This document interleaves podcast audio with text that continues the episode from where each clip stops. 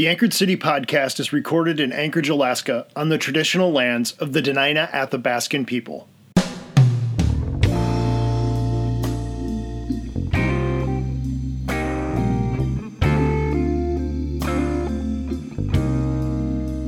I have heard the oldest stories that the wisest man never told, and I cast aside my worries and just went digging for gold, and I will scale the highest mountains looking for the bluest blue. But of all the roads I'll ever walk, I just can't have you.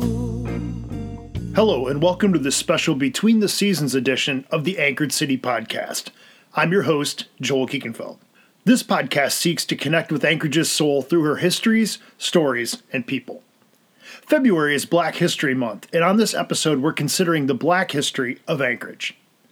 Preston Jones, in his book City for Empire An Anchorage History, 1914 through 1941, which was published in 2010, writes For Anchorage, the only case of willful segregation uncovered for this study came after its period in 1948 in the form of a covenant in the Airport Heights neighborhood prohibiting the sale of property to any non white person.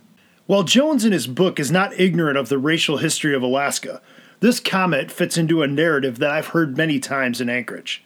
A belief that discrimination against the black community was not present in Anchorage, or certainly was or is less than other places. My guests today are David Reamer and Ian Hartman. They're the authors of a new book titled Black Lives in Alaska A History of African Americans in the Far Northwest, which tells a different and more complete story of the black community's history in Alaska. You might know David Reamer from his weekly Anchorage history column in the Sunday Anchorage Daily News, his Anchorage history tweets on Twitter, or other work on the history of Anchorage and Alaska. David was a previous guest on our very first Between the Seasons episode back in March of 2021, and we're so excited to have him back on the podcast. Ian Hartman is an associate professor and the department chair of the Department of History at the University of Alaska Anchorage.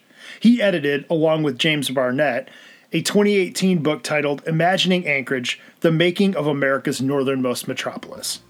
Now, here's my conversation with David Reamer and Ian Hartman. that I have yet to cross. And I have dreamed of faraway places where imagination just gets lost.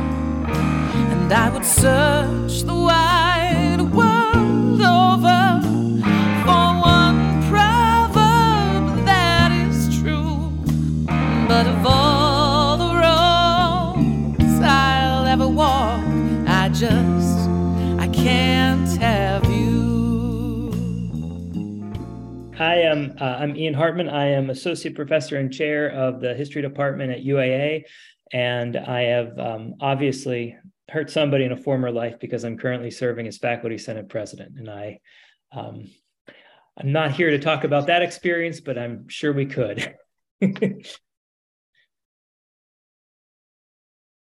I am David Reamer. I'm a historian of subjects wide and sundry, public and scholarly, trying to bring history to where the people are.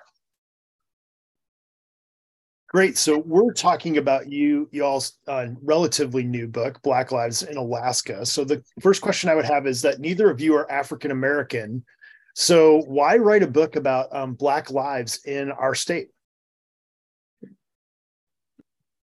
I, I guess I'll be happy to to uh, try to provide some answer uh, to this, and knowing that it it, it probably won't be um, you know complete, but just as maybe a little bit of backstory here, and then David can certainly fill in some blanks and you know kind of answer this from uh, from his perspective. But this was kind of a a little bit of an accidental project. I am somebody who is who's long been interested in histories of social movements and histories of race and public policy And so, if we were to go all the way back to 2015, which was the centennial of um, the, the founding of the Anchorage town site, there was a book that came out that I was a co editor on called Imagining Anchorage. And what we had tried to do was really put together about 20 plus essays that covered you know, a whole range of, of bits of, uh, of Anchorage history and one of the pieces of that history that that was kind of left out at the time was just kind of a, a very brief history of civil rights in 1950s and 60s era Alaska.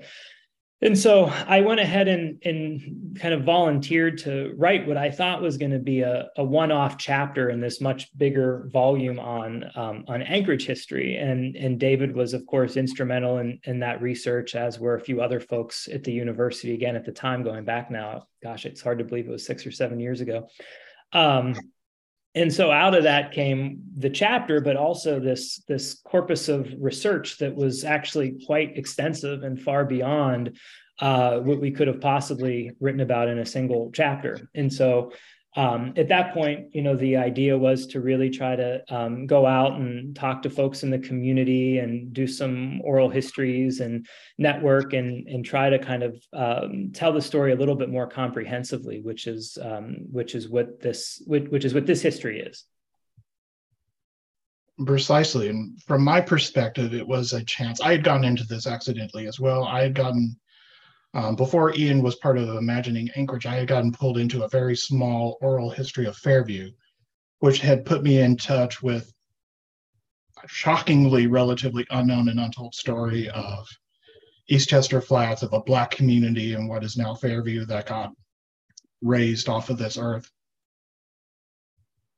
And the book was a chance there was just a shocking amount of material, a shocking amount of material that had never been told before stories that existed maybe locally, orally, but just weren't written down or eroding in serious danger of being forgotten completely. And while we're not Black, I like to think that we leverage what privilege we had in getting this book out there and making this available. It's my hope that this isn't a last step, that this is a first step for making a lot of these sources, a lot of these material, a lot of these narratives available for future research, for future people to read and share, for future historians to take and do deeper, greater, I hope, histories on this material. Yeah.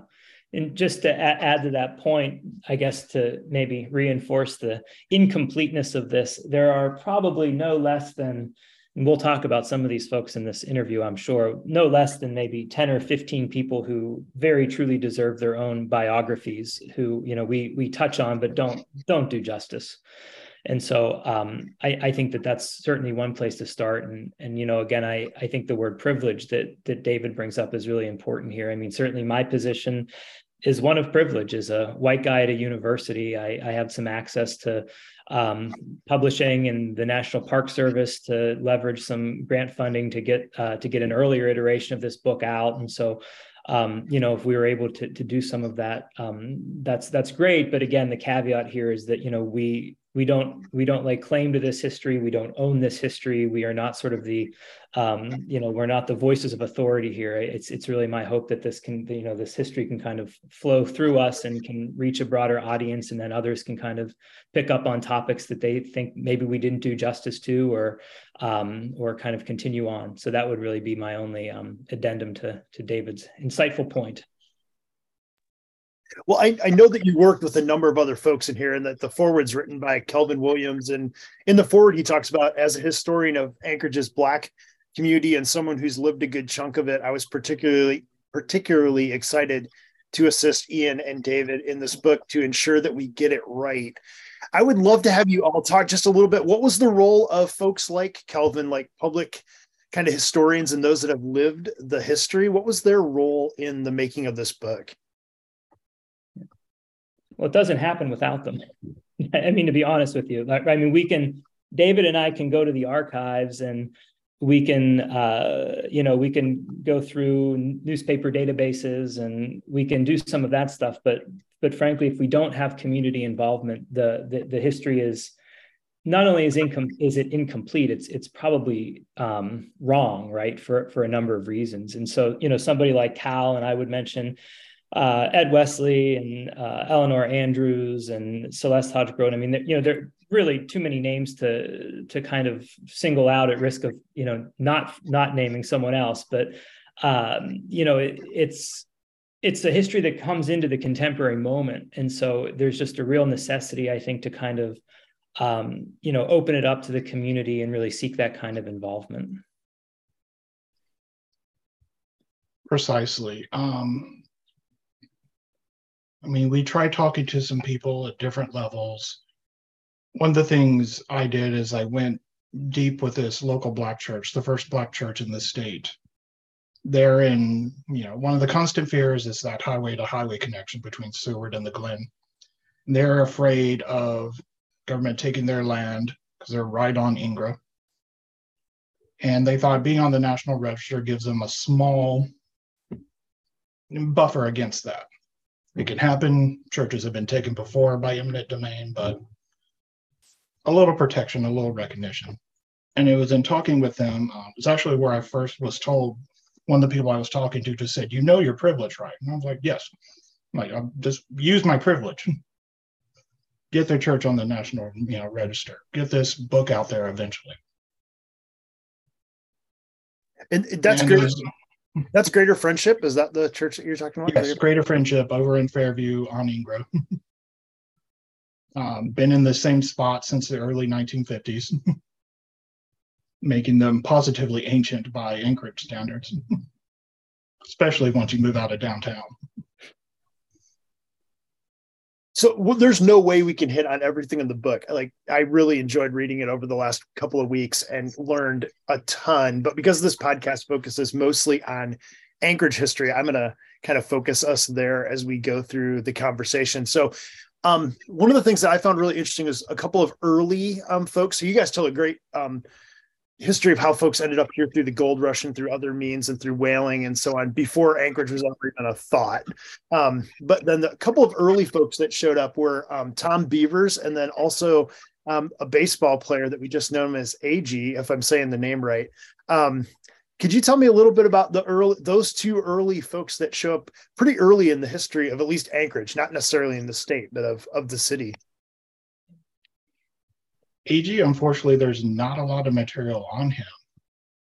He shows up, he was a railroad worker, um, he was a baseball player.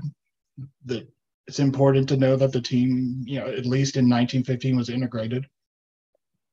I, as I recall, his occupation with the railroad wasn't listed. And I've always had this sneaking suspicion that he was a ringer in some sort. Baseball was it's hard to overemphasize how important baseball was to these people. Like they were immediately carving baseball bat. Whalers, when they were traveling Alaska in the 19th century, would bring gear that they could bust out onto the ice and play like makeshift games. Or if they were trapped in the ice, they would, you know, their ships were in threat, but they would go out and play baseball games to pass the time. Um, that's most of what we know about AG, that he was there, that he was allowed to play baseball and my sneaking suspicion that he might have been a ringer. Someone he, of um, he may not have even actually worked for the railroad. Is that what your suspicion is, David? Oh, worked for the railroad, paid by the railroad. Okay. Little other reason for him to be up here, but yeah, he, he was a railroad guy. He was on the railroad team, but I I feel like his baseball prowess might have been his primary appeal, at least in that moment. Yeah that's a suspicion. That's the sort of thing that the records, you know, we can we have no real picture of who he was as a person or what his life was like. Yeah. Nowhere near granular enough. Yeah, and, and, and Bevers is is an interesting fellow because he he was not at the time um, recognized as as black. I mean, he was one of many people around the country, and you know, here in Anchorage, there are certainly other examples of this that David and I can talk about. But um, he was he, he did pass as white, and it was only upon his death uh, when it became clear that you know his family from Virginia uh, was of African descent. Um, he's he's a pretty notable figure in early Anchorage because he's he's involved in the in the fire department, first paid fire chief. He's somebody who goes on to uh, to serve kind of locally and is a representative, and he's also somebody who um, seems to really have the respect of um, of early Anchorage. Uh, again, I mean, you know, the, would he have had that respect if if people identified him as African American? That's probably uh, you know probably not i i don't think uh, david may may want to want to add to that but nonetheless i mean you know he's he's actually i don't i don't know if i would call him like a, a town founder but you know i mean he's in that first generation of like civic leaders i think i would maybe call him also uh, helped establish Fur Rondy yeah. Oh, yeah. Yeah. Great. Yeah. Great point. I mean, on the property, he and some other investors went in on uh, this property around M Street that was later uh, foundational to what we know today as the Fur Rendezvous. So, I mean, you know, he he was not this uh, bit player. I mean, he was actually someone quite central to um, to Anchorage at a, at a pretty formative time in its development. Um, and and he was here for a while, right? I mean, you know, another thing that we know about Alaska history is just how kind of transient this place is, right? I mean, you know, we we see this today, and we, this has been true throughout its history. But I mean, you know, people kind of come and go, and uh, and Bevers really made this his home. Uh, you know, he came up through uh, from the south, from Virginia, made his way through the Pacific Northwest up to Alaska, and um, and stayed here until he died. And was and he died prematurely in an unfortunate accident in the 1940s. And so he was somebody who left his mark, and uh, you know somebody who I think people should should really know and recognize as again, if not um, you know kind of an early founder, but certainly kind of an early civic leader of Anchorage. Uh, on the point of him, whether or not he would have had the success if he was his black ancestry was known. I don't think so. I think he knew that, which is why he didn't have his family come up here. His sister came and got his body, which, according to the legends, is one of the reasons how the town people learned Bevers' secret. I mean, Anchorage was found as a town, just racism was baked in. Even you know, besides Alaska natives pushed out and not allowed to participate in much of the town, you know, functioning.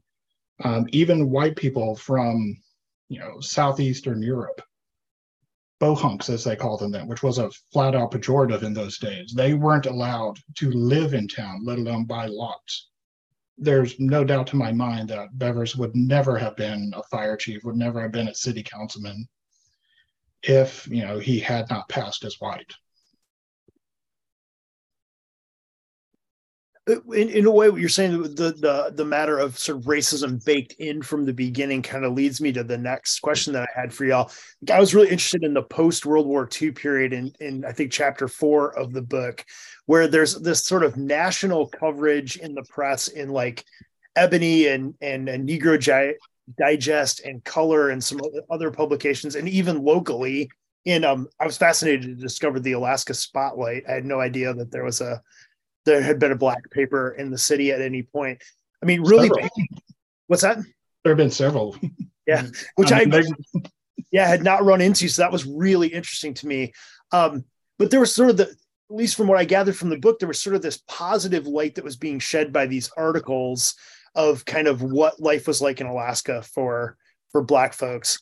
Um, but the reality was quite a bit different, and even like I, you know the, the, the spotlight talking about the Chicago of Alaska, which I find really interesting as well, being from the Midwest. So, could you speak to that that post war era? There's this on one hand, this like really kind of positive press kind of thing that's happening, but the reality in the city ends up being quite a bit different. What does that look like? Well, they they use these type of comparisons. Those are just like litter on the ground in those days. They were always saying, "Oh, we're the San Francisco of the North. We're the Chicago of the North. We're the Minneapolis of the North. We're the Miami of the North. we're the New York of the North." These things are just everywhere. They all want this um, connection to established establishment in the lower 48. They wanted these people in charge of Anchorage, the Chamber of Commerce, the politicians, the powers that be, the money holders. They wanted Anchorage to be another one of these lower 48 towns. So those comparisons are like constant in the newspapers of the day. I wanted to point that out. Yeah, and, and, and David will say can say more about George Anderson too, the the fellow who was uh, publishing a lot of these papers. But you know, I mean, he he would qualify in, in my mind as I guess kind of like a I don't know, like an old fashioned booster. You know, I mean, he was somebody who I think was was obviously you know clear eyed about about the nature of racism and discrimination. I mean, he he saw it, he would have lived it, but yet I think he also felt that you know this was this was his state and this was his town and he was going to do what he could to kind of get behind it and support it. And so when the alaska spotlight or the midnight sun come out with these these pieces and you could probably call them puff pieces you know really kind of playing up the business opportunities for african americans. I mean you know it's there's something to it in in a sense i mean you know there, there's a this is part of the great migration this is a place where um, you know, we don't think of it as a spot along the Great Migration. Certainly not in the same category as um, you know Chicago or Detroit or Oakland or you know even Seattle for that matter. But um, but yeah, oh, I, of course, Seattle of the North. Sorry. yeah, Seattle, of course.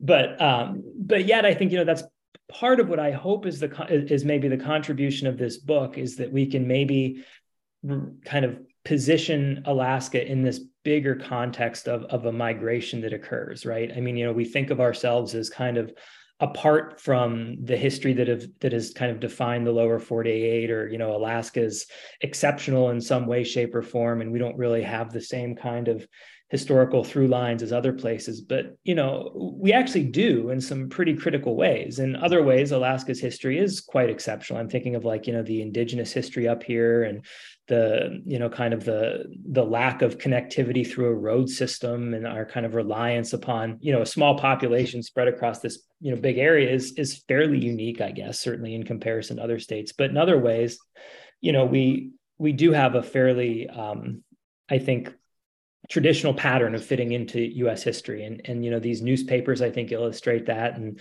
some of the boosterism um, also I think kind of uh, reveals that too. I mean, as Ian was saying, this is very much a part of mid-century American history. This great migration, these people wanted jobs, they wanted opportunities. These people were escaping the South, where there was much less likely jobs and freedom and opportunities. Um, I have found stories of people who worked their way north slowly, bit by bit. We were leaving Texas, we're working in a shipbuilding um, plant in Oregon in the 1940s.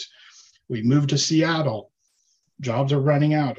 Let's move to Alaska. They're booming there in the 1940s. Construction jobs are everywhere.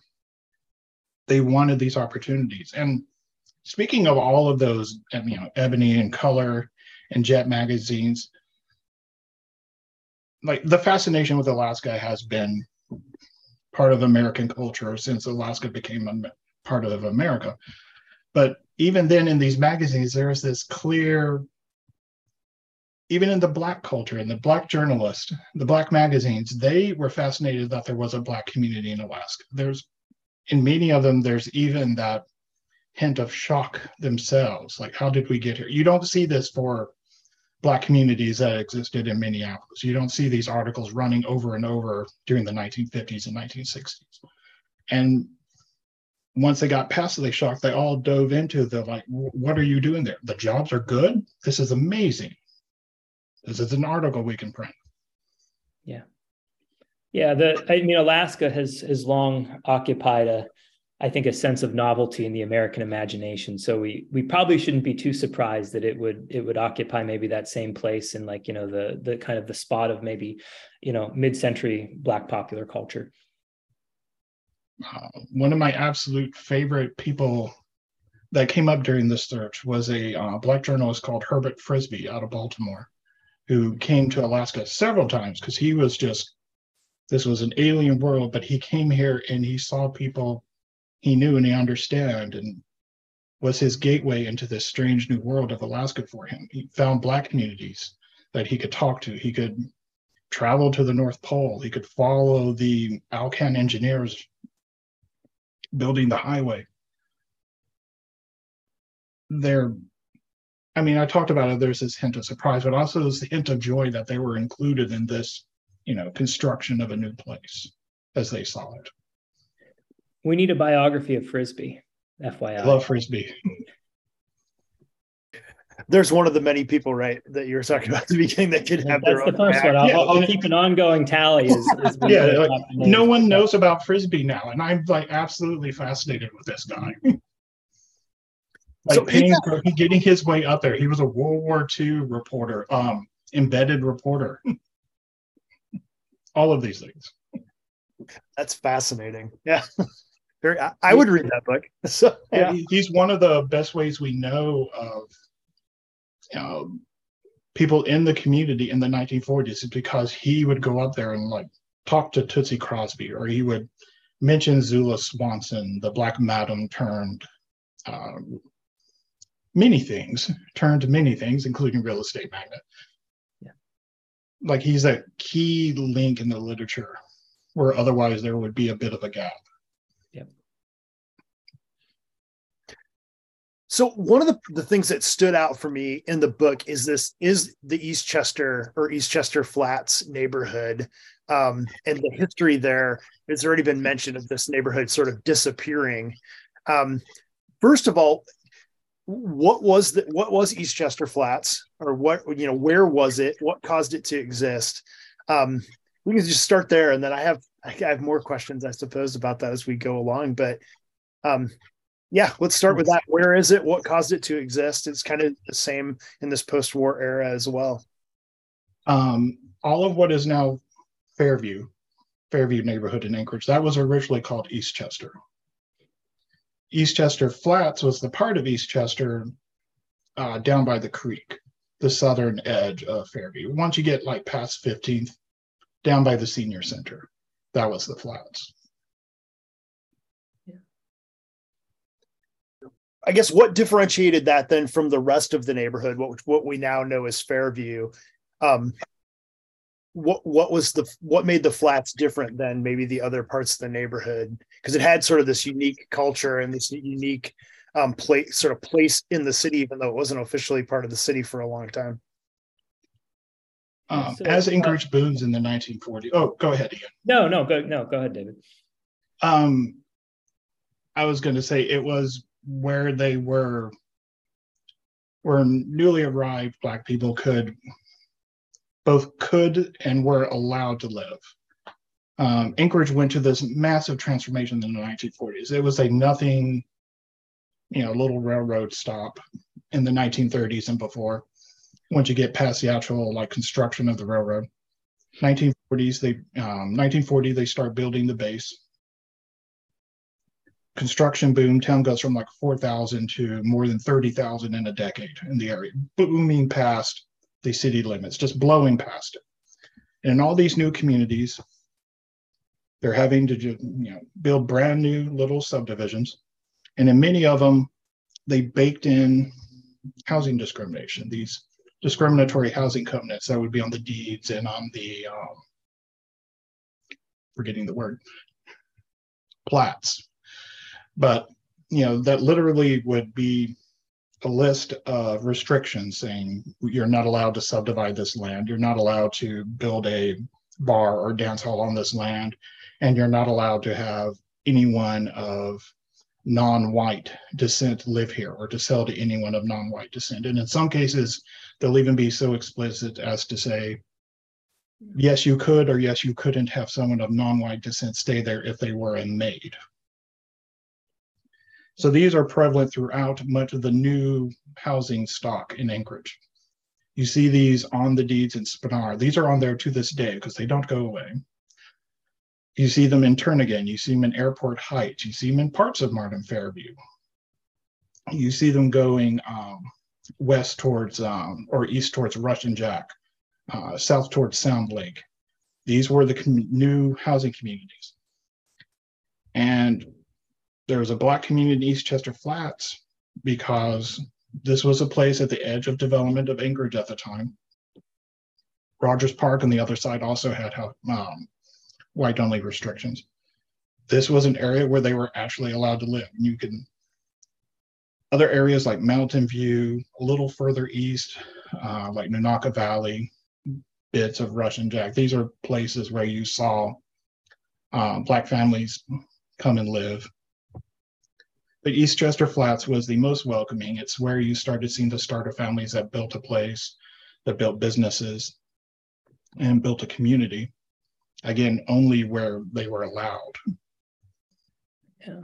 And maybe just to provide a bit more context, I'm I'm kind of reminded of um, Samuel Delany, who's the great Black science fiction writer and social critic. He talks a lot about um, like inner zones and places that that are that are seen at once as kind of like vice districts that have been kind of pushed off to the side and have been kind of relegated to to places where where marginalized people will will live but where kind of other people will come and congregate and communicate and, and just sort of kind of commune.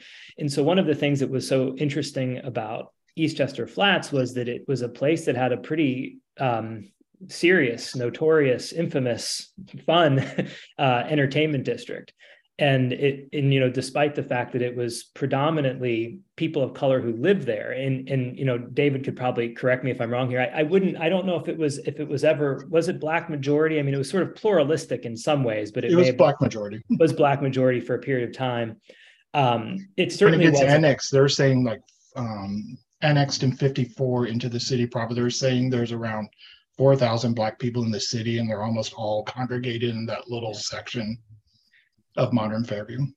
But for the but for the people who would actually come and and hang out and party and drink and patronize the businesses, those were folks kind of from all around Anchorage. And so there's there's these these quotes of service members who were who would come through and it was pretty clear that they were having a little bit too good of a time and they were told no uncertain terms you will not go back there and and so it it, develops this reputation as being you know at once a, a black community and and a place that is you know kind of to use the term ghettoized right i mean kind of pushed apart from um, the you know proper developments in in Anchorage, but yet also has this kind of certain appeal, right? I mean, it's it's a kind of quintessential story of um, of American urban history, right? Where you know you've got these these neighborhoods and these enclaves that um, that white folks don't live, but they're kind of more than happy to come and and and kind of you know party there and to uh, you know experience this culture in a way. And so I think that's also part of um, part of Eastchester Flats rambunctious history. Yes, it it was there. I mean, it wasn't just the bars and the the dancing and the process. I mean, it was the place where you could go get the liquor that wasn't available anywhere else, where you could go buy weed. Um, but it also there was a little black owned hotel where you could actually stay at if you were black, as opposed to many of the other hotels which didn't let you in. Um, the best chicken place in town, the Chicken Hut, things like that that were also there for the community. Yeah. Um, but although its primary reputation, especially outside the community. So the people living in the community, it was their home. This is where they lived. They walked from there to school. This is where they ate. But for people outside the community, it was definitely this riotous red light district. Um, yeah. The base did finally install signs even saying servicemen not allowed in here. Yeah which which really made the the decision to engage in urban renewal which is just another word for destroying a neighborhood and community i think um, that's what justified it, right? You know, I mean, in, in, all of these places, what, what is oftentimes lost on on the part of white developers, or if not lost, certainly sort of ignored, is that these are actually communities, and that these are places where people have forged these kind of meaningful connections and relationships, and have started these businesses, and that they're um, they're places where people can really take care of each other. Um, and so, you know, there's a reason why we don't really refer much to Eastchester Flats today because it's it's been destroyed. Everyone there was forced to move. Yeah. So you mentioned earlier, I want to stick with this urban renewal bit um, just for a little bit here, but um, in part of my life, I've spent some time studying urban stuff, so this is really interesting to me. Um, but as I understand it, at one point the neighborhood was essentially surrounded by the city, but not technically part of the city, right?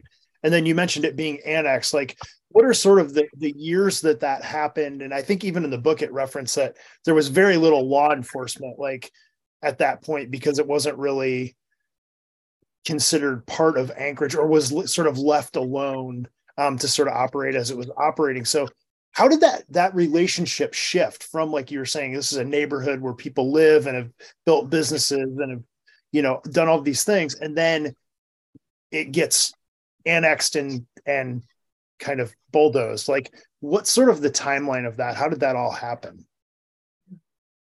Ooh, that's complicated. Um, i'm sure it is. because you're talking about a bunch of different little governments and very different government styles. But in short city of anchorage is a small town in 1939 4000ish people. Um, the census got counted in alaska in 1939 that year so it's we're on. The town is basically downtown edging into south addition not the full south addition no not going as far south as the creek and the little bit of government hill that was built at the time. And then east to about uh, Cordova, I think, something like that. Anchorage was small. But then when you have, you know, almost 30,000 more people show up, it has to boom past that. Mountain View gets built. Uh, they start sub- subdividing immediately in 1940. Uh, Fairview and Spenard. Mountain View had the obvious appeal because it was between the base and the town proper. Although it's fun when you look at the aerials of some of these little areas from the time, they're distinct. There was undeveloped spaces between them and the town proper. It's fascinating to look at. And Mountain View and Spenard, or excuse me, Fairview and Spenard incorporate as well in the late 1940s, and they and Mountain View were what were called public utility districts, basically very limited forms of government that had the power to collect taxes um, for the most basic of services, basic roads, street lights, things like that. Um, what little support they wanted to give, maybe to a fire department or animal control. Um, by their very nature, they tended to be very conservative. When they could, they wouldn't even collect taxes. But as the city is growing, it's still having all these services. It's having all these demands on its services, but its tax base was a minuscule fraction of the actual population, even a tiny fraction of the people that were using services in the town. So, in a time of great boom and a time of great jobs and wealth and money flowing around everywhere in town, where everyone was seeming to be doing great, uh, the city itself was going broke broke like mad. They eventually have to tell the base, like, you can't come use our schools because you're not in the city of Anchorage. You're not paying us anything. You you teach your own kids. And so they start pursuing a aggressive series of annexations. The residents themselves had to vote. Um, Eastchester is one of the first. Mountain View and Eastchester Flats get annexed in 1954. One of their primary appeals for annexation, they thought, and what they were told was that they were going to be connected to the water system. Buses are going to go into your areas. You're going to get back. You're going to have snow plows. Everything's going to be great. Garbage is going to get picked up. None of these promises are kept. Um, Fairview itself doesn't get annexed until 1959. There's a legal battle that continues. Spenard most of Spenard stays independent, becomes eventually the borough of Anchorage, Anchorage area, greater Anchorage area borough, and that leads all the way into the merging of the borough and the city of Anchorage into the municipality of Anchorage in 1975, if I remember correctly. So you have all these little beady governments fighting each other uh, for what could be done. A lot of times you have developers just I'm building a thing that's taking too long to do with a public utility district. We're just going to build our own little water mains, connect to the city, pay for it all. And this way, this is the only way we're going to sell our land first. Yeah. And but it was maybe, these promises. Yeah, and just to add a little bit to that too, I mean, you know, there there's a lot of federal funding at stake here, right? I mean, we're talking about the 1950s and 60s when the federal government is pumping a lot of money into states and municipalities to build roads, to build whether it's interstate highways, whether it's sort of larger public access points. And so, from the perspective of, of Anchorage City, I think that there's a real appeal of trying to annex to try to, you know, claim as much of this, this federal funding as possible.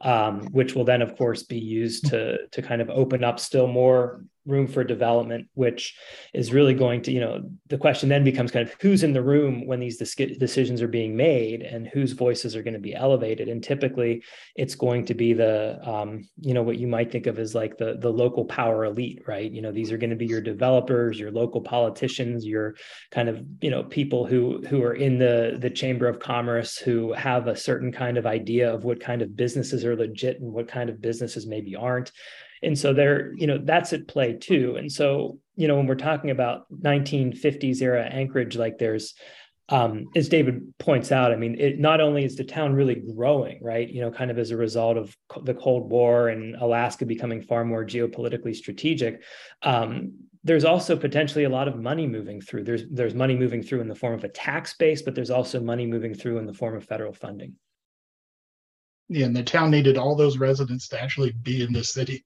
to count. Yeah. Uh, when, when we're saying there's over 30,000 people in the Anchorage area in 1950, only around 12,000, I believe, is the number actually living in Anchorage. All these other people are out there in your Mountain Views and Spenards and Fairviews.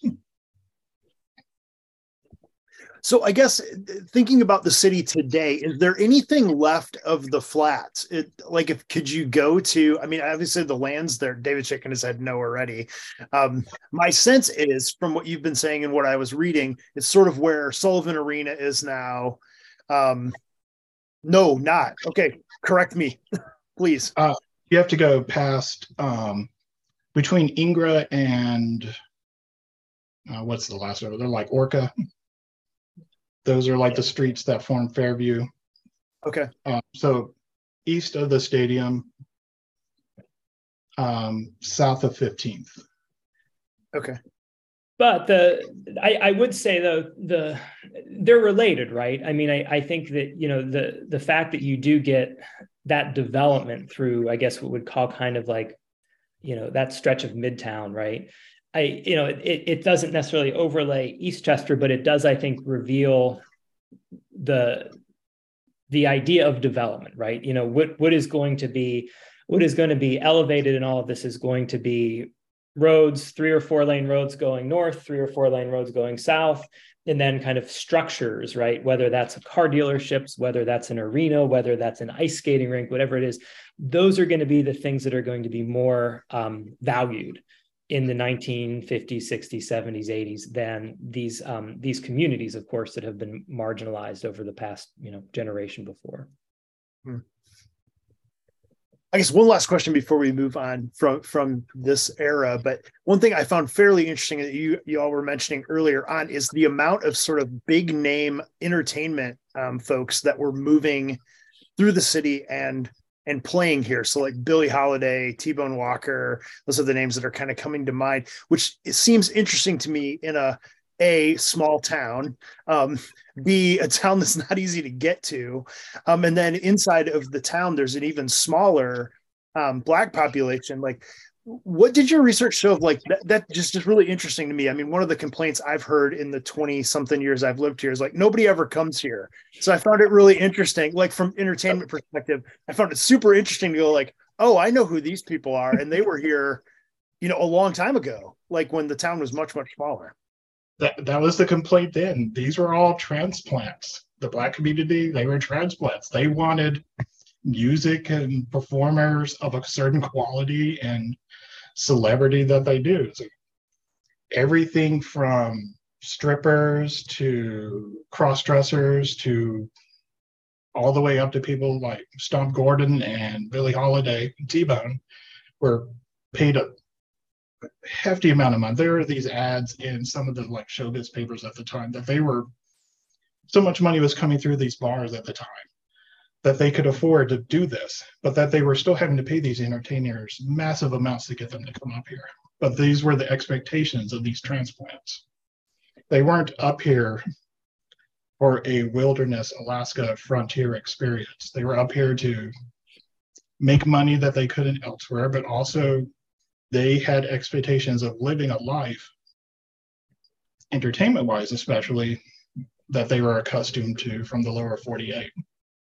Yeah, it, that, that's such a good point, David, and, and it, it does really, to me, kind of reveal the I think the tension mm-hmm. with uh, with the old Alaska license plate, which I, am probably embarrassingly enough have right now, that says you know the last frontier or whatever it is. I mean, you know, sure, th- there are those people I think who do come up here to homestead. There are the you know for people there, this is like a kind of a, a wilderness jaunt, and there is this kind of old settler mentality um, among a segment of the population. But but I, I think the probably the more prevalent direction that people have gone is that you know they get here and they realize, wow, it's this is cold, it's dark, it's lonely. I mean, how can we how can we really form a community here and, and bring people in and, and have a good time and and you know make this a place that is that is livable. And of course that means that means having entertainment opportunities that you would find elsewhere. It means um, you know having a place to go and, and and have a good time to get through the cold dark nights whatever the case is. And so I, I i don't think we should necessarily be surprised at that tension but i think it's definitely worth pointing out. You know my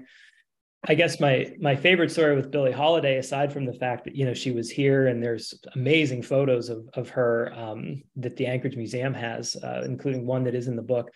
Uh, she went on to claim that she was going to live here, um, and and she she never actually made good on that on that promise, I guess. But you know, I mean, at least I, it's hard to know if if people are, are just kind of you know blowing smoke or if they really do have a positive experience. But uh, but she was one of these people who who did have really effusive things to say about uh, about Anchorage and seemed to enjoy her time here. And uh, you know the uh, the concert she was. I mean, she was she was only going on at four thirty in the morning for a third set some of these nights. I mean, it was it was just incredible. I mean, to think about Anchorage as like a kind of a vibrant 24 hour town um, you know it, it, it, that may not have been been the case all the time but you know at least for for a few of these moments like yeah, i mean there there was it was really the place to be yeah, there there were these demands that you could see bubbling up before the boom when Anchorage was a 2,000 to 4,000 people town. Like, we'd really love it if people from the lower 48 came up. We'd really love it if we got some musicians we've heard of. Instead, you they had to form their own opera association or you know concerts, and then even those didn't tend to last very long. They had to be their own entertainment that desire was there before, but not the money or the um, just the social capital to bring people up, the opportunities. Yeah, the playing three sets a night that you know, including one that starts at four thirty in the morning, really speaks to the demand and the the amount of money that could be made. I mean, that yeah, it's just fascinating to me to, to start a set at 4:30 in the morning. says a lot about what was happening in Anchorage at that point in time. I want to jump jump forward a number of years um, to the mid '80s when the they're building the um, Performing Arts Center and propose that it be named after Dr. King, um, and sort of this movement to have that name not appear on the on the building. And obviously, there's no spoiler alert here since it's not named the Dr. Martin Luther King Performing Arts Center that it was successful. But would you mind sharing that story a little bit about that era and what happened with that um, that wave of kind of public building that was happening in the 80s uh, well, I, I, can mention a few just uh, you know brief uh, brief context and uh, and you know David is always just you know chime in and let me know if I'm missing anything. The uh, this is kind of one of those classic moments, right? I mean, in in American history, right? You know, like I one of the things I'm I, am i am really invested here is trying to kind of put this all into context. And so you know you have the 1960s and 70s you've got the black freedom movement. You've got this kind of uh, this really powerful movement that has made great strides. By the late 70s and 80s it's sort of you know reagan's morning in america. You've got this backlash. And so um, one of the things that we see here in Anchorage is that that the 1960s and 70s is a moment of social mobilization. We see this among Alaska Natives. We see this with the Native Claims Settlement Act. We see this with, um, you know, the the kind of Alaska's variant of the civil rights movement and uh, and and there, there's pushback against it. And so by the time we we move into the 1970s, particularly with like the oil boom, with a kind of a different demographic coming into uh, Alaska, there's a lot of um, you know to put it charitably, strident pushback. To put it maybe not so charitably, but arguably more accurately, white supremacy. Um, there's there's this movement, I think, to really um, reassert kind of uh, white control over the over the city and, and over the state. And so when there is this movement to name the Performing Arts Center after Martin Luther King to um, to get Alaska to to um, recognize Martin Luther King Day. By the way, that's kind of part of this whole other uh, debate. There's uh, there is a vocal contingent of people in the community who are aggressively uninterested in it, and and they will and they will put up opposition. And in this case, they're they're successful. Uh, and and and you know, not to kind of jump too far ahead, but in a lot of ways, I think that that previews the the divisiveness that we see today in our community right? I mean you know it's i don't think i'm going out on a limb by saying that we live in an era of divisions and that a lot of these divisions are fueled by by racism. And so those currents i think are very much so still with us. Um, that particular episode that you're talking about i think is um, you know one one revealing moment among it um, excuse me among many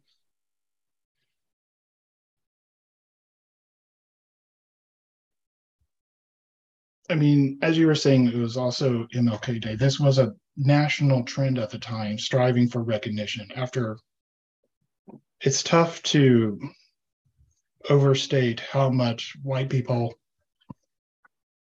there wasn't a great amount of support for Martin Luther King amongst white people when he died. Um, attempts to honor him at the time were viciously stomped down in the legislature. But come the 1980s, there's that growing national trend. They wanted to name the Performing Arts Center. I'm very influenced. Um, it's not a visible part of anything I ever do or write, but I'm influenced by conflict theories out of sociology. This idea that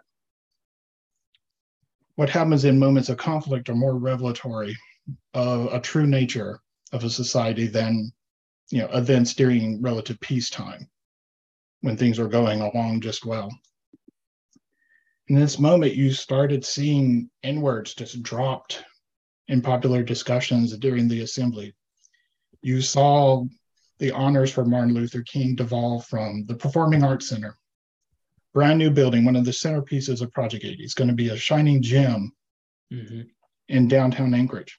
It goes from that, okay, Ninth Avenue, major street. We all have to go past Ninth Avenue to where we are today, where Martin Luther King is a street where just so happens no one actually lives on, just a couple of government buildings. Yeah, thanks for mentioning that, David. I forgot about the the East, the um the ninth the, the Ninth Avenue connection there. And and I'll also mention, you know, some of the folks who are involved in in that the assembly. You know, we've we've just lived through the last couple of years of this. Like, it's, it's, it, we're still living through this incredibly rancorous time um, between the assembly and the mayor, and you know, we're seeing these these outbursts. Um, what David is describing is is a reminder that that this is also part of Anchorage's history. Uh, these these really really acrimonious racist debates that um, they're not debates. I, that's the wrong word. I, I shouldn't i shouldn't call them debates. They're they're acrimonious racist actors who uh, who decide to use their um, their voice in in these really public forums in in ways that are um, really really sad for lack of a better word. But it's but you know it's part of the history and we should know it. Well said. Maybe in light of that i'll ask you a question. Um, this this episode will be going out right at the first week of February, so Black History Month. And having written this book, what would you want folks to know? I mean, other than where to get the book and read it, which they should definitely do, in my opinion. But what would you want folks to know um, about the history that you all have written about um, of Black lives in Alaska? What would you want people to take away from that? One of my biggest ones is just that black people were here they were part of the building of alaska from whalers to politicians now they didn't just arrive with that wave of people after you know, World War II. They didn't arrive with the pipeline. They've been here all along. This is a history that has been here all along, if previously poorly pushed into the public. I, I, would I would agree with that. That's a great place to start. I'd, I'd, I'd also say that you know there there are people in the community who who know the history.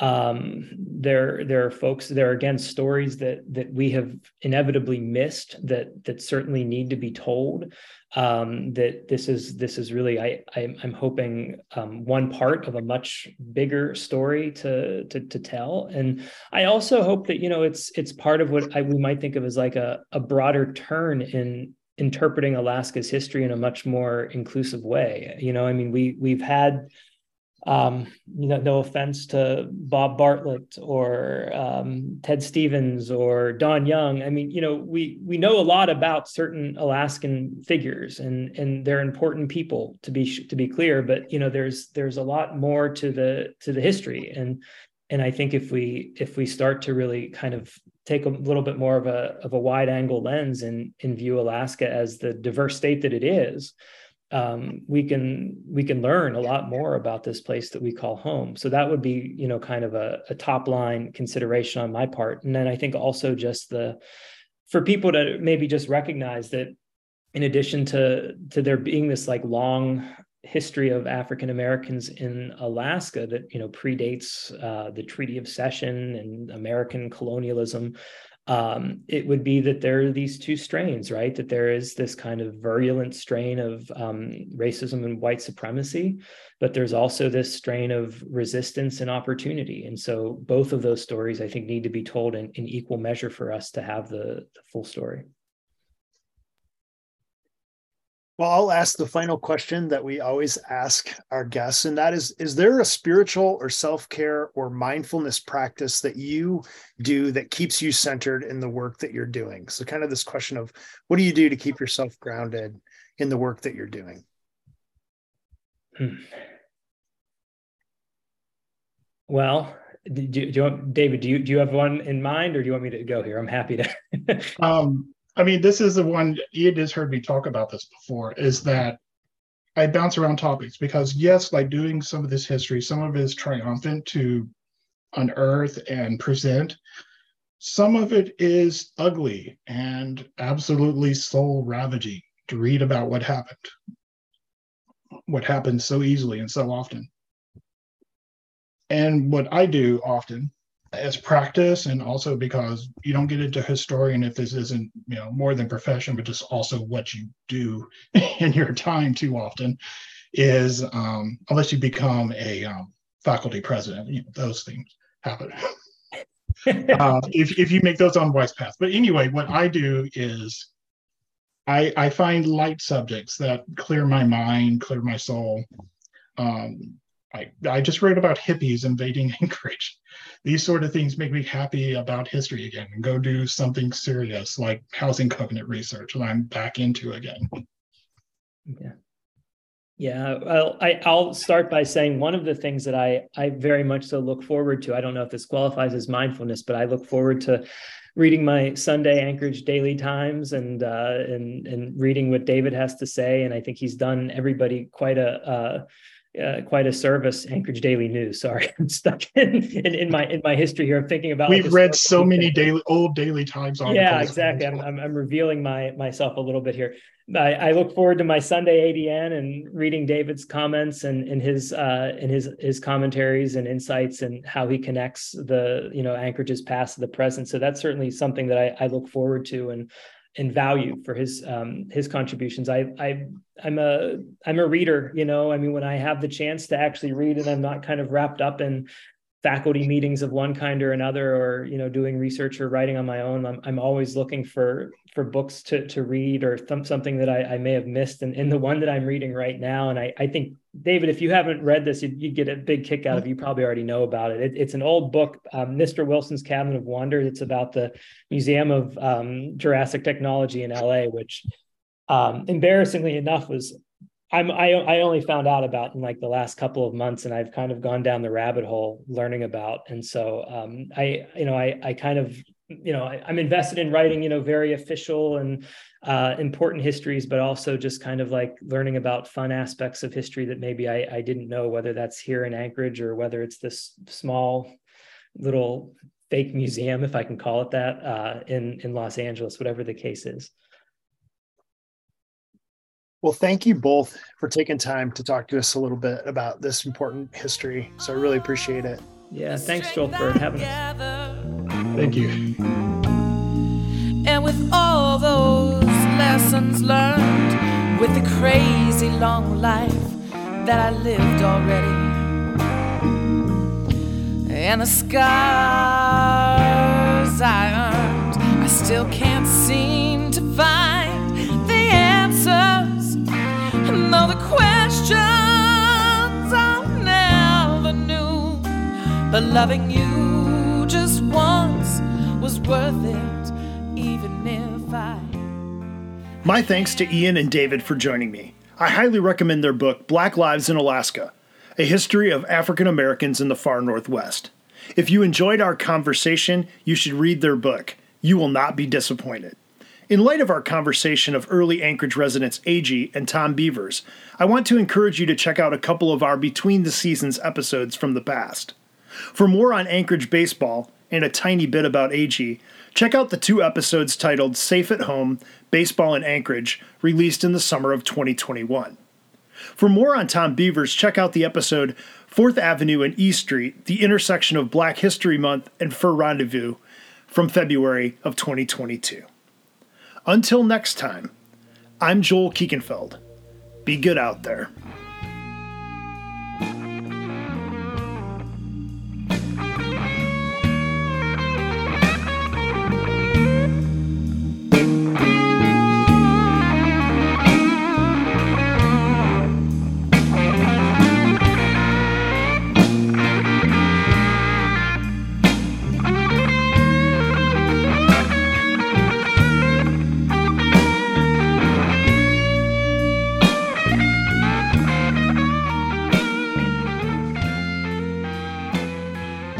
Anchorage City podcast is grateful for a grant from Resonate Global Mission and a partnership with Street Psalms, both of which contribute to making this podcast possible.